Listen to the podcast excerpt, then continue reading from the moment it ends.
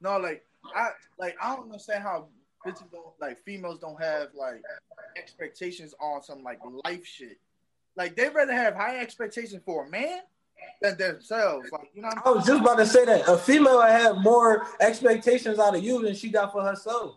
You know Like- why? Because Oh my we're like God. we're like I feel like society wants guys to be the provider, and it's Big even Wait, how bro, do- I got a question too for you. But listen though, how do I know what I'm providing for? You feel me? Right. Like right.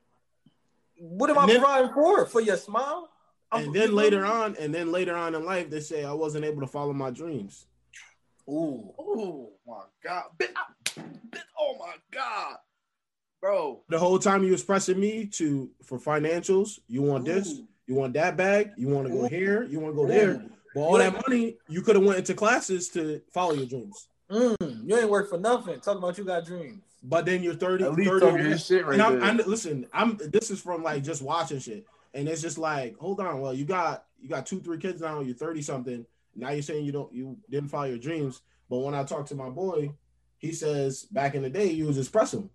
There's situation. I, I'm not saying like a personal experience, but like this happens. Mm. They say they didn't have the opportunity. Now, if you have kids early, that's different. But if you have time and you're with somebody for five plus years, and you're just I'm not saying you living off of him, but you don't have no goals for yourself. You're not first off, you put mad stress on the guy because he gotta figure out everything. Right. Like No real shit though. It's, whew.